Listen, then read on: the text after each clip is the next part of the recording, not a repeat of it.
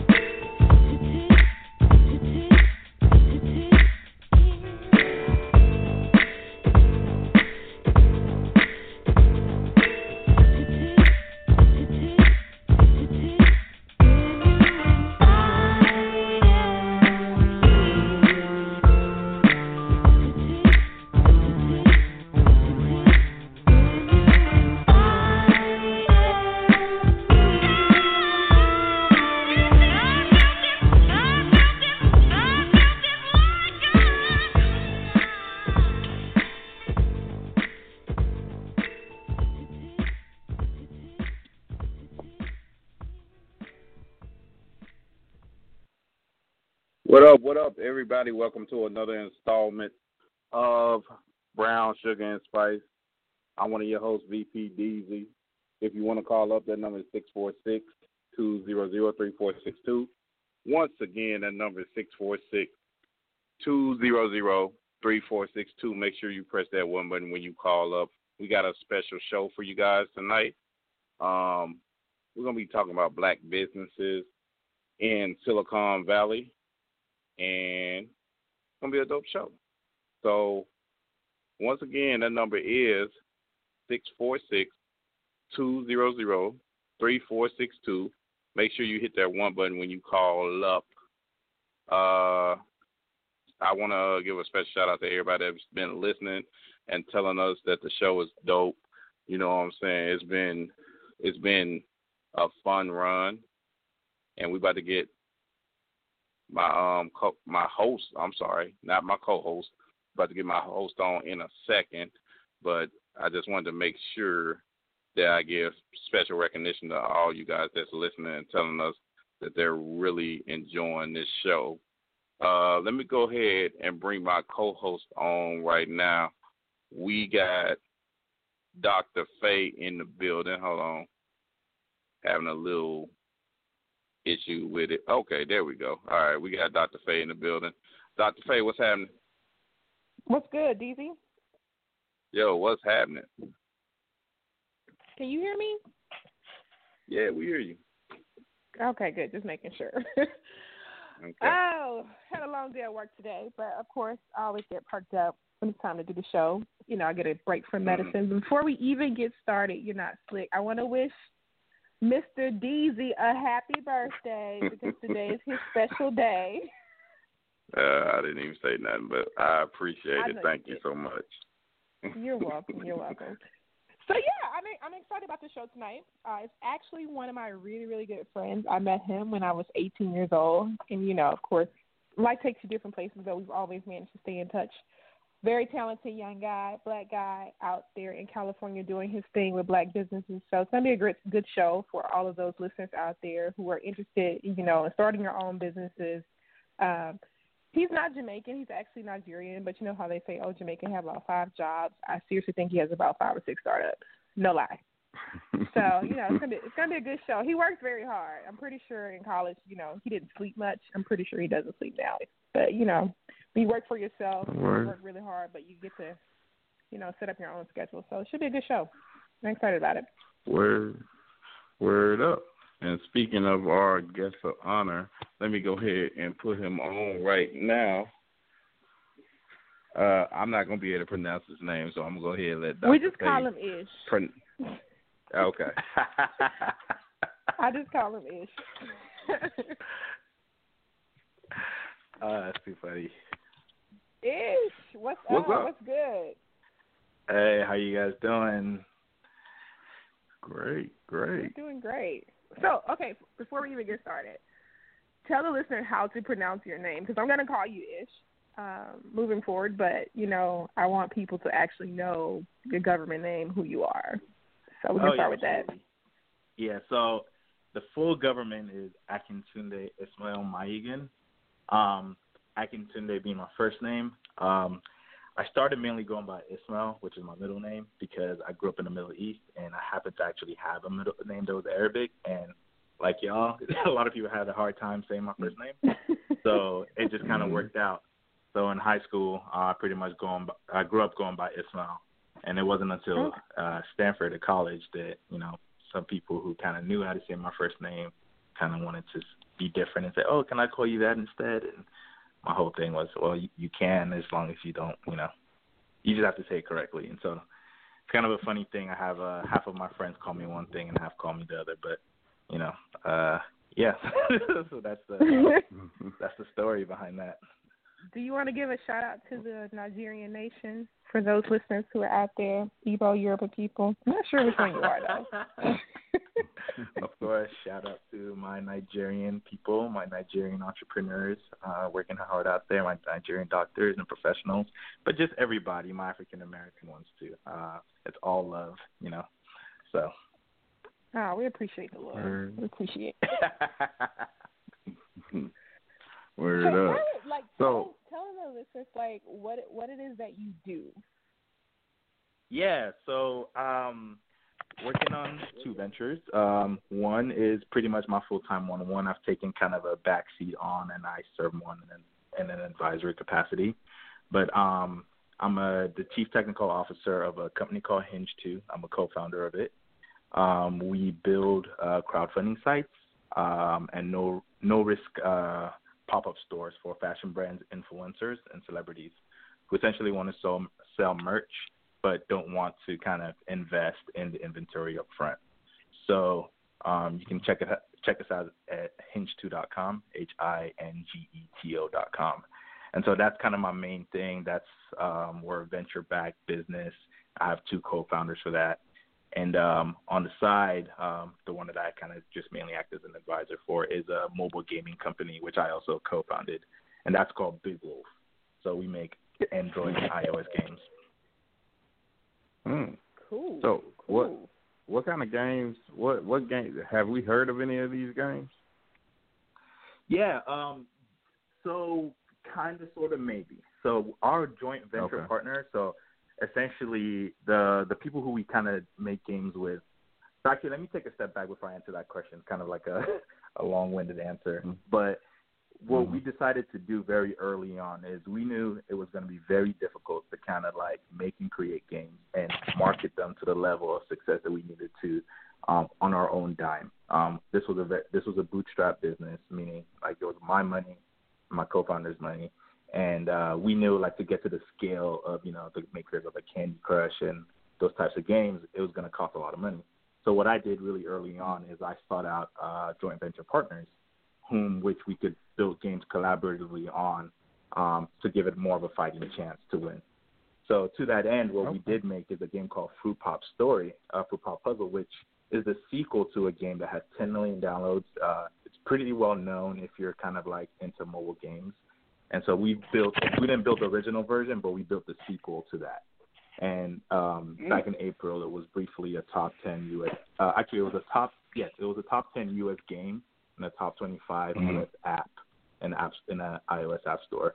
But that partner we Oh. did that game with, um, a title you might know is called Mob Wars. And so Mob Wars Yeah. back in the day was kind of the most famous uh, game on Facebook. Um, it was made by our joint venture partner. They killed it for them, made them a lot of money, um, and it also ended up getting cloned by Zynga. And they kind of created a game Mm. called Mafia Wars, which you know did a lot of bad Right, things, which yeah. you know, such as like they they just copied a lot of his stuff. They linked from his assets. They did a lot of just really egregious things that allowed him to actually sue them and win a significant amount of money. So those are our joint venture partners. So when I say like, you know, while we worked on a sequel of one of their games, um, we kind of act as one company to some degree. So that's why the long-winded answer. But you know, it's I I really like the fruit pop game. You know, I started playing it, and of course, I got addicted to it. So Yeah. I had to wean myself off of fruit pop. So for people who Yeah. uh, seriously though, I was like up at night, you know, trying to figure out these codes, popping fruits, and I was like, I really need to go to bed right now. Like this is ridiculous.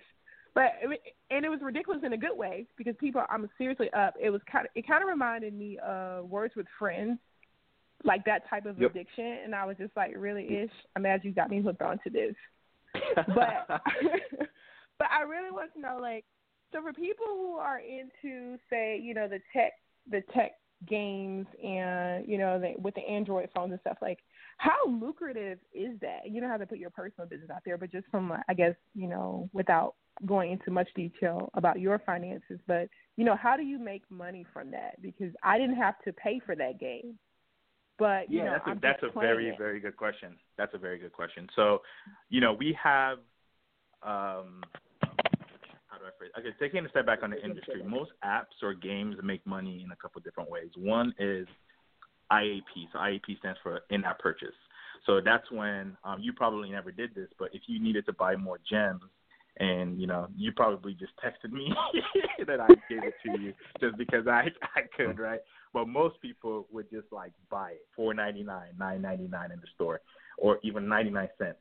And that might not sound like a lot of money, but when you have a million people playing the game, or in the case of some of the bigger games, 25, 50, 100 million people playing, that adds up to a lot of money. Um, so that's one way a lot of people make money. We also make money off of what we call rewarded video. So there are some levels where if you didn't quite beat it and you were kind of a couple moves away, we would tell you, hey, you want to watch this ad, this advertisement. And if you do watch that, what happens is we get paid by the advertisers a couple cents. Um, and then we Hmm. give you a reward for engaging with that ad. So it's kind of like a win-win for everybody. So those are the two Ah. primary ways that Fruit Pop makes money. Um, but there's another way, which is just a regular ad, which I'm sure you've seen in other apps where it's just like a banner ad on the bottom or like a banner that takes over the full whole app when you start the, the app or whatever. those are more intrusive, and those can really negatively affect your retention and how much people are willing to come back to play the game if they know they're going to get bombarded with ads. So we specifically mm-hmm. try to avoid putting those types of uh, monetization inside the game. With that said, the prequel actually monetizes mainly ads, and it does very well. Um, and like you said, I can't really get into details, but it does do significant uh, significant amount of revenue, and uh, a lot of people do hide a lot of money, and you don't even have to necessarily be the you know the, one of the big publishers in the industry to make a living uh, making uh, Android or iOS games. You can you know, uh, I, I have a couple friends who were doing, you know, six figures a month um, with their games or their apps. yes, seriously. um, did they build it themselves? Like, what if you have like no background in engineering or computer science? Like, how how do you get involved with that and no money? Sure yeah, no. So that's a okay. Well, so it's hard with the no money. You have to kind of learn and like build, learn to build them yourself.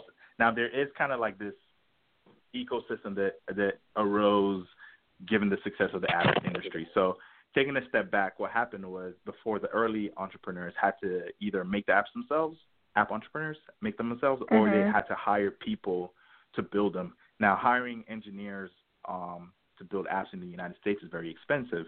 So what started to happen is a lot of people would go overseas, um, not necessarily go overseas in the literal term. They um, they would go on these like um, contracting, outsourcing kind of websites. Um, a really popular one was called Odesk. There was another one called Elance, where you could go and find talent. You know, you'd have people in Ukraine, in India, Pakistan, telling you, "Hey, I'm an engineer. I'm willing to work for X an hour," and their X an hour is substantially less than you know that of somebody here. And so what you would do is you would probably, you know, put together your app idea, you would put together competition, you put together mock-ups ide- ideally, and you'd hire them to actually build it. So that's how a lot of non-technical people started to actually build and uh, release apps. And so one of my most successful friends um, did this actually, um, and he was an engineer himself. But what he realized really early on is he wanted to essentially buy back his time, and what he realized his expertise was and was in the marketing and distribution. He didn't want to get bogged down in the details of actually building some of these apps.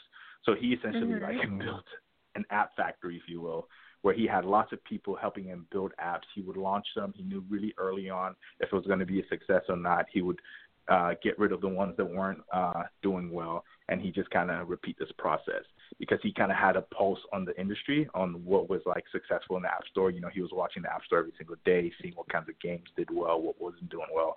He understood what the big guys were doing to make their apps inherently viral, yada yada yada, and just essentially mimic them to create his own uh, versions.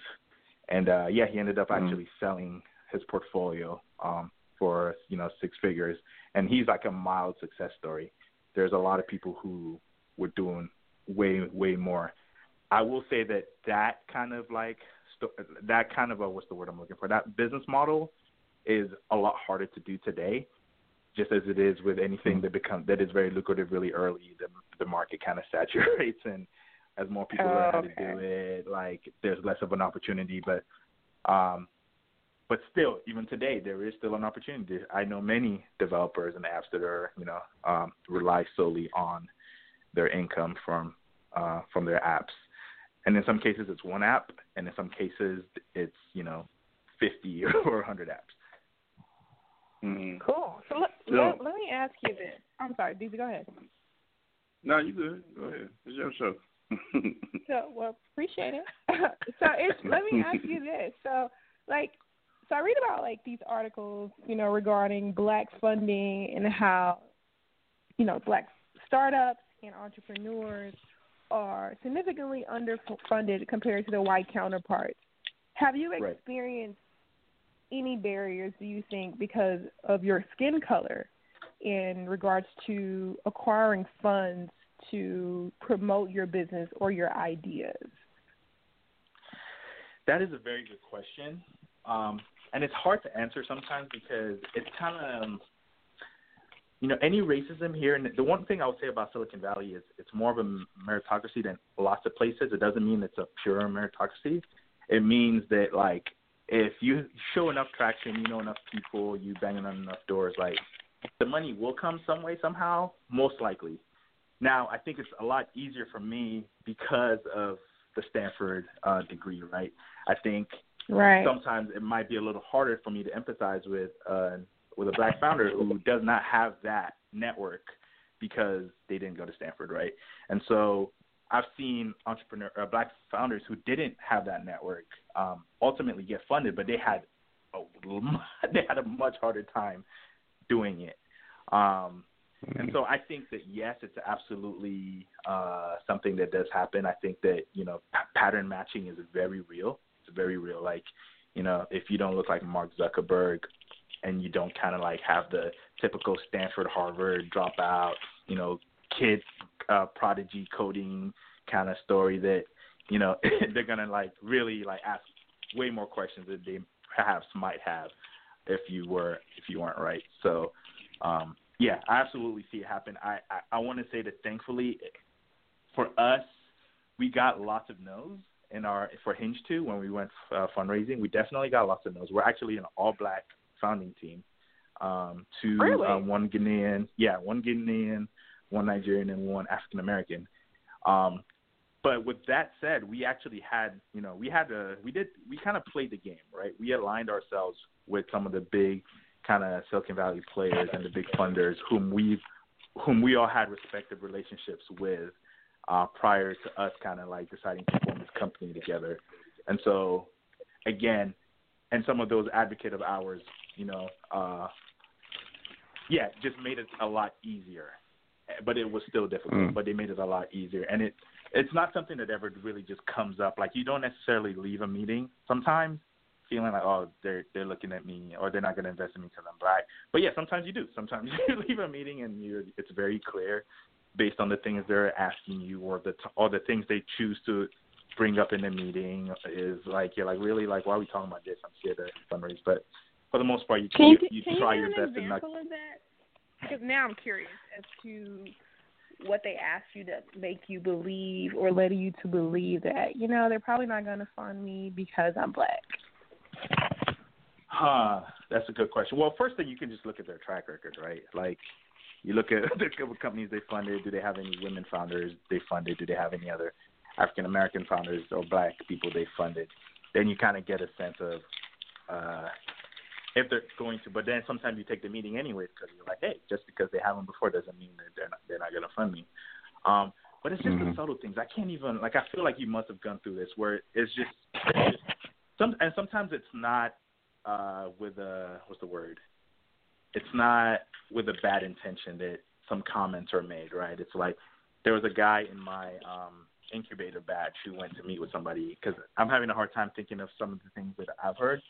But there was a guy that went to a meeting and you know the the investor he was talking to just wouldn't stop talking about rap music and Pharrell and you know there's nothing wrong with that, right? But it's but like, yes, it is though. That's wait, we're not here to discuss that. I'm trying to right. get funding. Right. You just automatically right. assume because I'm black that I like Pharrell. You know, maybe I like Garth Brooks. That's ridiculous. Right. But go ahead. I'm sorry. Exactly. exactly. So things like that. Um, so for me, for for Hinge 2, I, you know, most of the people I kind of like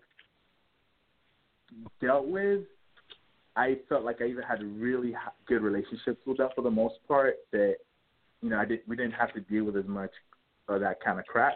And um, my I actually let my C my co-founder, um, he's our CEO, handle most of the fundraising meetings. But it's just some of the things like in the few, and I went to a bunch of them, and in some of those, you know, there were one or two just microaggressions that were just like, come on. But you know, we hear those things too from um, I think fundraising in general is just hard. Like that's one thing I will say. Fundraising is hard. You're gonna get like so many no's. So it's just about aligning yourself to get the most yeses as possible. And um, you know, there's a girl that um, there's actually Stanford uh, 06 who um, I know she tried raising some money, and uh, you know she works out of my old uh, office, and it's been really tough for her. You know, she has a ton of press. She has you know, she's a Stanford undergrad, MIT Sloan Business School, but Was she's just like Lampkin? Yeah, Stephanie Lampkin. Yep, okay, exactly. yeah, I remember that. yeah, so she's she's had a hard time. But you know, like for example, an intro that I made for her eventually uh, got her funded, got her funded, but it was only a small piece relative to the like what she really needed, and so I don't know. Like I'd be curious to talk to her to see some of the things that she's kind of gone through. But then for her, it's even worse, right? Because like she's coming at it also as a woman, and like I remember her talking to uh, telling me a story about uh, uh, a potential funder who wanted to like meet late at night and stuff, and it was just hella inappropriate. And, oh wow. yeah, so Mm. just just lots of funny business going on. So let me ask you a question about that. As far as meeting, like meeting up or or what have you, in a situation like that, let's say you really let's let's say let's flip the script. Let's say it's a it's a woman funder, uh, and she wants to meet at an inappropriate time. Do you feel Right. I mean, are you more to the point where it's like, well, I mean, this is a big investor. We might have to we might have to bite the bullet on this, just see what she's talking about, or you're just like sticking to your guns and it's like I, it's, it's not appropriate. Can we reschedule? Yeah, that's a Like, good do you question. take You know, like chance? As a, as a dude, it's easier for me to say like, oh yeah, I man, I have I have meetings at all time. All, I have no barriers to my meetings. But sometimes I'll tell my girlfriend the time that I met with somebody, and it could be a dude, and she'll be like, "Oh, that's really late," or like, "Why you Mhm. like you know?" And so for me, I'm just like, I don't have that same kind of like, which I probably should develop. uh, you know, I don't know what the word is, awareness, if you will, of Right. uh, you know what's Right. uh, proper or whatnot. But for me, I'm willing to, you know, if a lady or a dude wanted to meet late at night, um, and it's my business is on the line, and I don't have any sense of funny business, then sure. But if I got, if I do have a sense of funny business going on, where I think like, you know, um, you know, when I was younger, my dad kind of warned me of situations of being like kind of trapped in like, you know, make sure that like, uh, you know, Mhm. Yeah, just don't find yourself in a situation where you can't kind of like prove that you didn't do certain things that Right, you may right. be accused of doing, right? And so if I get the sense mm. that that's the type of situation I'm walking into, even if I'm going for business, I mean, like, then I'm gonna be like, okay, you know, let me just be careful. Or even if I get the sense that okay, this lady is interested, I'm in a relationship or something like it's probably not a good look to to meet them that late. Or if it is gonna happen that late, I'm just gonna make sure like my co-founder's there too, or one of their Yeah. partners is there too, so that like everything is just copacetic. Yeah, right. And so, well, let me ask you this as well too. Let's say, let's say you got your avid listener listening to the show tonight, and it's like, yo, this this sounds like something I want to be a part of. What steps? Uh, first of all, is there a way they can get involved with you guys and be a part of you guys' company? And secondly, what advice would you give them? Let's say and they want to just start their own. they wanted to start their own company. You're right. And would I and would that question be a venture back thing or just any company? I would say I would say any company. Like let's just say they're Okay. they're motivated to start a company. You know, let let's say video games. Let's say they want to get into video games, like they want to, you know, venture with some. Well, I guess it's a venture thing, joint venture joke. so let's say they want to get Yeah. into video games. They wanted to get uh, Namco. Namco is a pretty big video game company. Let's say they wanted to, you know, try to do a joint partnership with them. Right, right, right. Okay. So to the first question, working with us right now, we're mainly looking for you know people who can help uh, kind of help our business get to the next level. So we're looking for people with relationships with brands, influencers, such as athletes, celebrities, or whatnot, um, who are looking to monetize their following or their audience in a in this no risk manner, where we can kind of help them create merchandise for their for their audience. So we do that with a Instagram influencer at the moment. She does pretty well with us. And uh, we also uh, actually signed Marshawn Lynch, so we do some stuff with him too. So we're actually helping him with his uh, physical retail stores as well, because he looks at us as kind of leaders in uh, apparel and merchandising, and helping him come up with things that are gonna really do well for the for his uh, constituency. Um, we ended up helping him like can create I, can I ask you something is about that? Yeah, Uh, I didn't yeah, mean sure. cut you out. Yeah. How, okay. this is the thing because I know a, a, lot of sports fans listen to this to our shows to our network. Marshawn Lynch seems like the most closed off individual that you could meet right. in the sports world. so how did that meeting even happen? Oh yeah, no, that's funny. Uh, we got written up in Inc. like two weeks ago, and they kind of talked about that. So my co-founder went to Berkeley with him, so mm-hmm. they went to undergrad okay. together. They weren't friends or anything, but um, mm-hmm. you know, but they kind of knew of each other. So there was initially that mm-hmm. home, you know, there's that like respect, right? My co-founder is also from Berkeley. Marshawn's from Oakland, so there's that East Bay kind of just love yeah. off top. Yeah. Uh, but so when they went on to their respective careers, my co-founder had a really successful career at uh, a retailer called Karmaloop. Um, I don't know if you're familiar with them. They were at one point like the largest online streetwear retailer. Um, so you know he built himself a nice little reputation. And so mm-hmm. when Beast Mode was kind of becoming a thing and uh, it just made sense, right? For him, he wants Beast Mode right. to be one of the dopest brands ever, and so if he gets introduced to somebody who's from Oakland, and so he's big on just giving back to Oakland. Like people think he's closed mm-hmm. off, but he's actually really, mm-hmm. really, really passionate about the Bay and the East Bay and just like the kids and like that's just his passion. Like we see him all the time outside of the store because our old office was right next to him. He'll just be out there playing mm-hmm. ping pong, just dapping up whomever. Like he just, I think he has a, a huge distaste for the establishment and the man, if you will, you know, and you that see? was like his major issue with with like you know, with the interview requests and like the forced interviews and all that stuff. Like he hated that he had to be forced to do that. Like why couldn't he just kind of live? But so that's I think that's where that misunderstanding is. But he's actually like right. very interesting. Uh, you know, yeah, he yeah, and he's been big for us for sure. So yeah, I think a lot of people get surprised, like, wait, how did you guys? But yeah, he, um, if you, yeah, we we play to his heart, and his heart is in his Beast Mode brand right now, his clothing, and in just the the Oakland presence. And we're an Oakland-based company too, so again, that's another way for him, in a subtle way, to be giving back, right? Working with a home-based company, so it just kind of worked. And then we also had lots of like, thankfully, the other thing that helped us out is we had a lot of mutual kind of connections where you know he can do his reference checks and we all come out cool. So it's easy for him. So it's let me let me uh, ask you this. Uh, so for the the budding entrepreneur, do most people start off working for someone else, or do they just automatically go into working for themselves? Working for somebody else. Um, Good question. Wait, so is the question is do most people go off like thinking, oh, I need to work for myself, or do they think about working for somebody else? Is that your question?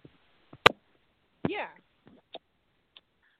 Well, so I think you know working for yourself is tough. I mean, working, starting anything is, you know, I think it's we live in a day and age where entrepreneurship is, you know, glorified and dramatized, and it's just like really awesome and sweet and it's the sexy thing to do to some degree um, but it's really hard and like in most instances most people are better off working for the man or working wherever that they work just because they're not willing to and and it's not a bad thing. It's not like an attack on people or the the the, the majority of the population. It's just like the the stress that comes with not always knowing where the next paycheck is going to come from with kind of dealing with Uncle Sam directly with kind of like having a whole team relying on you to um, kind of yeah. feed them and to like drive direction and to own product direction even when you don't know and to lead. And it's tough. It's like really really hard. And so i think like unless somebody has just this really dying this really like passionate thing that they're really trying to solve or they're willing to really understand all of the the, the bad ugly parts of it up front and really own it and understand it then like you're better off, you know, working a nine to five where you know on the first and the fifteenth you're going to get a check. Now, if you've done the research, you are inspired, you've heard, you've heard the ugly stories, they don't phase you, or like they phase you a little bit, but you're like, okay, no, that's fine. I understand this thing is not all that rosy. Um, I still want to go for it. Then yeah, I think that like the the biggest thing one can do is just to start doing something like right now. Like that's my biggest thing. So a lot of people, you know, when my the Inc article came out last week, um, I got so I was bombarded with text messages and emails and calls, and the common theme, which I really appreciated, was like hey man, you deserve it. You've been at this for so long, right? And so it was, and that was just really satisfying for me because like for me, like I took the first steps like freaking in '07 uh, when I incorporated the company. When I decided not, I didn't even know what I was gonna do, right?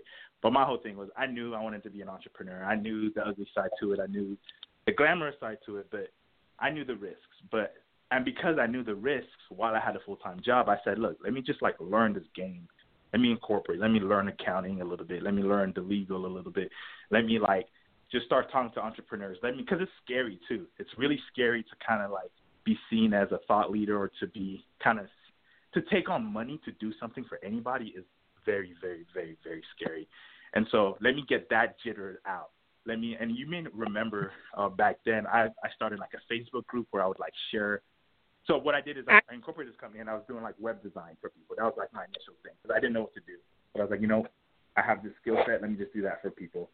And so to get over my jitters, I created a Facebook group where I would share some of my early stuff. Some of it was garbage, but like I was sharing it with really close friends who like whose opinion I could like take and you know like deal with, and as a way mm-hmm. for me just to take that baby step.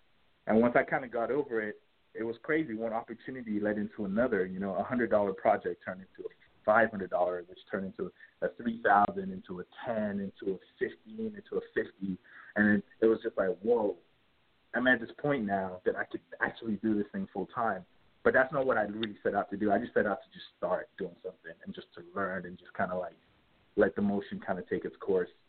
And uh and thankfully it did. I don't I think it doesn't always. Um but I think just like the beautiful thing about starting and doing something every day, something gets uncovered. Like these opportunities happen. Like, you know, what happened for me organically was like people started to be like, oh, I remember Ish added me to that Facebook group, and I know this person who said they need a website. I'm gonna hook y'all up, and then that person would like be happy, and then hook me up with somebody else. And before I knew it, I was working with like just really big people, and I was like, how did I get here? This is crazy. And I never could have even like planned to get there. You know, so you like I literally couldn't have planned to get help, there. Sorry, do you think social media really helps people's brand? Like, how important is social media in today's age as far as marketing? I think it's super important. I think you can build million. I, I not not only can you, I I see it happen all the time. Like very smart social media, and I'm not just talking about like only just posting to Facebook or to Instagram. Even that, even though that works, it's more about understanding like the paid marketing tools that these platforms also enable. If you can master that and also master the organic, just like the regular posting aspect of these things, you can build a brand from scratch just off these platforms, like straight up. Um, it's a it's a really interesting time we're in right now. And the thing is, like, you could build a brand that only has its core following, and it doesn't matter because that core following is willing to buy everything you promote, everything you talk about. They laugh at everything you post. Like they just they care about you, and a lot of culture is coming from a lot of brands being built by these influencers and whatnot. And the brands and the more established brands who don't know how to kind of cultivate and you know nurture and like convert their following in social media are struggling because it's literally the it's the biggest marketing uh channel. Like I'm sure like there's you know a Nielsen report that says oh no, actually TV's still more important and bigger or whatever. But in today's age, if you yeah, social media is huge, huge, huge, huge, huge, and the internet in general. But social media is huge. Awesome, awesome. I mean, Yeah. Man, you know, I see, I see on Facebook, you know, I'm CEO of, you know, Big Bank Tank Entertainment, and you know, I just see 50 million people who are CEOs. So I really want to do this show to, you know, expose people to what really goes on behind the scenes of some very successful companies, and Right. you know, the glitz and the glam, but there's a lot of hard work and polishing Right. that comes along with that before you even see the final product. You know? Right. Mm. Right. man, I gotta say, Ismail, uh, I appreciate like you like listening to you talk. It's like motivated me a little bit. It's just like well, I need to get out here and do a little bit better than what I'm doing. so, uh, man, appreciate you co- coming through, man. Can you tell the people your website, the projects you're working on, anything, any like any insights or you know anything that you you got going on, so maybe we can look out for it. Yeah, absolutely. Uh, so yeah, once again, so the main thing we're working on is hingeto.com. So that's h i n g e t o dot com. Um, love for people to kind of sign up and check it out and give us any feedback they have. Um, like I said earlier, looking for you know brand relationships or influencer or celebrity type relationships. And if they're looking for to download some games, check out bigwolf.com. So b i g w o l f dot com. Those are just some casual games we've kind of worked on. And um, my personal blog is on Call Me Ismail, which is C A L L M E I S M A I M A I L dot com. But I just I haven't done a good job of updating that, just to be honest. But I am working on it. So, um, but yeah, I'm I'm all over the web, whether it's Snapchat, Instagram. So I'm not too hard to find. And uh, yeah, I'd love for people to kind of just connect uh, if they you know whether want some advice, guidance, or whatever. I'm uh I'm always around. Word up. Man, appreciate you from calling up. Uh, Dr. Faye, you got anything else you want to say before I, uh, let Doc, I mean, Ismail go? Uh, I just want to give a shout out to all my Stanford listeners out there. Um, we just had an alum who won the gold medal in swimming. Yep, Black yep, girl. DiRado. Yes. Oh wait, We DiRado and uh, what was the other No, girl's it's name? Simone. Manuel. Simone Yeah. Manuel. Yeah, yeah. Yeah, she just won gold. So we got some black girl magic tonight, in addition to Yep. Ishmael and his black boy magic. So it's, it's been. I'm excited about it. And once again, Ish, you're one of my favorite people. Of course, you already do that. So I just want to thank you for coming on the show. I know you're very busy, so I really, really appreciate it. I know you're very welcome. Yeah, we go way back, so way, way back. Well, Cool. All right, folks. Word up. Thank y'all for having me. Not a problem. Thanks for coming up. Come back anytime, man. For sure. That was Ishmael. uh, I'm I'm gonna get his name and learn it, and then I'm gonna properly say it. but you know, the Being Black in Silicon Valley, dope show. Dr. Faye, any last words of wisdom before we wrap up? Uh, I what did you think about the show, DZ? I I really wanted you know black entrepreneurs to, or just people who are interested in business. Period. Whether you know you want to start your own dental practice, medical practice, you know your own radio show. It doesn't really matter. It's just Mm. you know what goes on behind the scenes of starting your own business. It's just a lot of work. You know they always say that you're going to as an entrepreneur you're going to work 80 hours to yourself from working 40 hours for someone else, and I think that holds true. Mm-hmm. So I hope people Mhm. out there really enjoy the show. And our next show will be in about two weeks, and we will have a teen mom who is a fourth year medical student. She's an aspiring radiologist, and it, that should also be a great show. More Black Girl Magic coming to you guys very soon. So looking forward to that. Word up.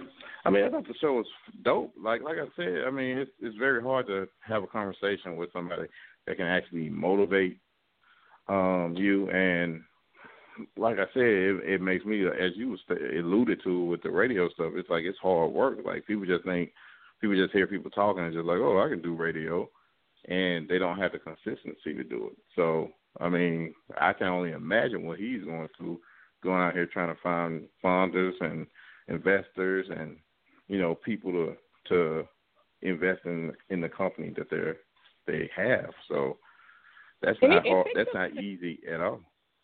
No, because it takes a lot of courage to approach someone about investing in your dream, your baby, and you don't know the outcome. You are hoping that it goes well, but you have to show persistence and you have to be able to handle the word no.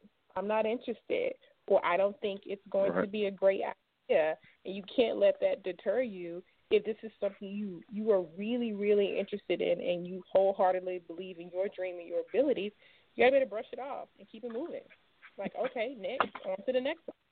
I just think it's just Yeah. like exponentially more difficult for just black people in general because we don't really have that network. And he alluded Mhm. to that, you know, that he's well connected and he does have the pedigree in the background that affords him that access. But for the guy who's in St. Louis, you know, who's busy working on a record label or some other venture who may not have access to that, it's going to be an uphill mm-hmm. battle for him. But I don't think it's impossible. Right. It just, All I think people aren't fully aware of the work that needs to be done and what's fully involved with, you know, making that success happen. Yeah, yeah I told, I agree. but I mean, it was a great show. I'm looking forward. Like I said, these shows are getting more and more. I it's, it's I can't really say which one I like the best because it it always seems like well we just talked about this. I don't know how that show is going to top this, and then the next show is like okay that that was better than the last show. So you never know with this show. So uh we're getting ready to wrap up. You can tell the people where they can follow you at, all your information.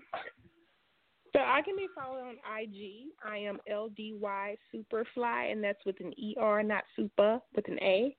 And also, you mm-hmm. can follow me on Twitter. Also, I am LDY Superfly, and you'll see my little egg because I don't have an um, picture up. But you, I'm listed mm-hmm. under Queen B. So you'll find me there, and I always post upcoming shows on my IG or Facebook account. So just stay tuned, people. It gets more and more interesting each time. Word up. And y'all know what it is with me. I'm gonna keep it short and sweet. Follow me on Twitter, Instagram, VPDZ, and Official Kulture Radio, OKR Radio on Twitter and Instagram, and on Facebook. So, thank you guys for tuning in. We're gonna end the show right here, and we'll see y'all in two weeks right here on the Brown Sugar and Spice Show. And we're out of here.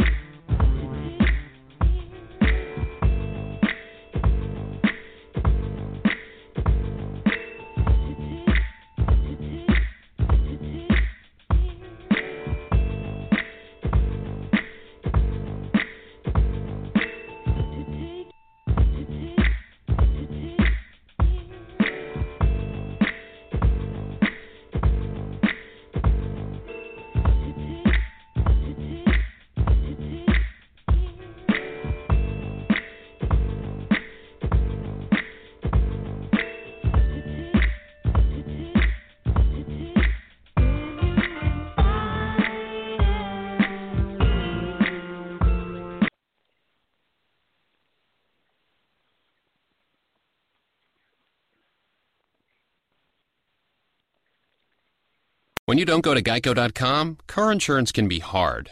Like early 90s heavy metal hard. I'm yelling and screaming and I'm loud.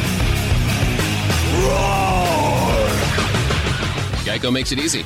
You can review and update your policy or report a claim on geico.com or the Geico mobile app. Because shouldn't we all have a little less stress in our lives? I